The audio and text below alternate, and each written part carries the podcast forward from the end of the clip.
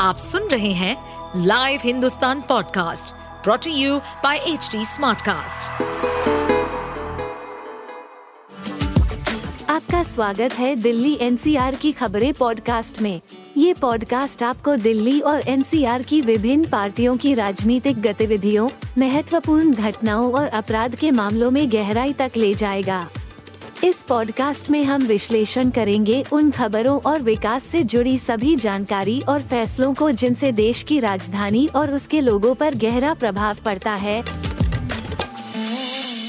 दिल्ली शराब घोटाले में आम आदमी पार्टी के सांसद संजय सिंह की गिरफ्तारी को लेकर राजनीतिक घमासान छिड़ा हुआ है। आप और बीजेपी ने एक दूसरे पर प्रहार तेज कर दिया है। इसी बीच सुप्रीम कोर्ट में मनीष सिसोदिया की जमानत याचिका पर सुनवाई हुई। न्यायमूर्ति संजीव खन्ना और एस वी एन भट्टी की पीठ ने सुनवाई के दौरान ईडी को फटकार लगाते हुए उससे कई तीखे सवाल पूछे।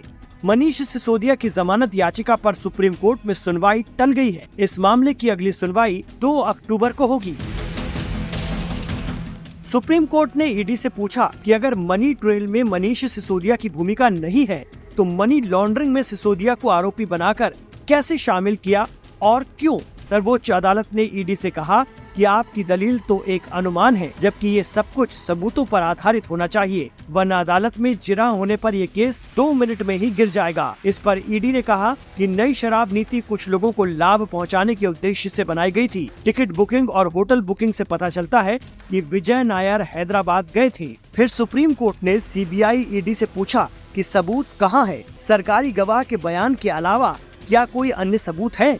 साथ ही अदालत ने कहा कि आपको घटनाओं की एक सीरीज़ स्टेब्लिश करनी होगी। इतना ही नहीं, कोर्ट ने पूछा कि अपराध की आय कहाँ है। सुनवाई के दौरान सुप्रीम कोर्ट ने कहा कि ऐसा नहीं लगता कि मनीष सिसोदिया इस सब में शामिल हैं। विजय नायर है, लेकिन मनीष सिसोदिया नहीं।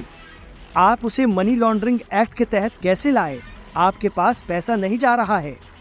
सुप्रीम कोर्ट ने कहा कि शराब नीति में बदलाव हुआ है व्यापार के लिए अच्छी नीतियों का हर कोई समर्थन करेगा।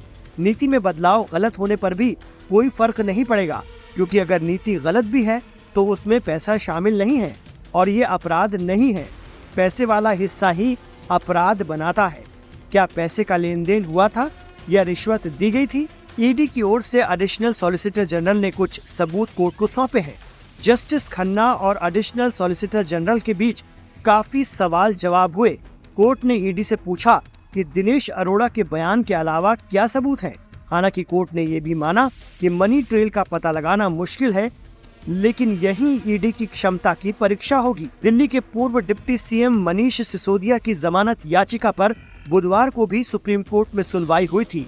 इस दौरान कोर्ट ने ईडी से मनी लॉन्ड्रिंग केस के आधार से जुड़ा सवाल किया।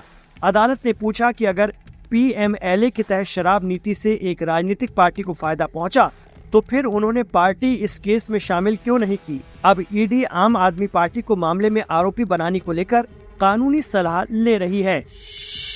आप सुन रहे थे हमारे पॉडकास्ट दिल्ली एनसीआर की खबरें। ऐसी ही अपराध जगत से जुड़ी राजनीति और विकास जैसी खबरों के लिए हमें फॉलो कर सकते हैं। इस पॉडकास्ट पर अपडेटेड रहने के लिए हमें फॉलो करें एट एच हम सारे मेजर सोशल मीडिया प्लेटफॉर्म पर मौजूद हैं। और ऐसे पॉडकास्ट सुनने के लिए log on to W W W dot H D Smartcast dot com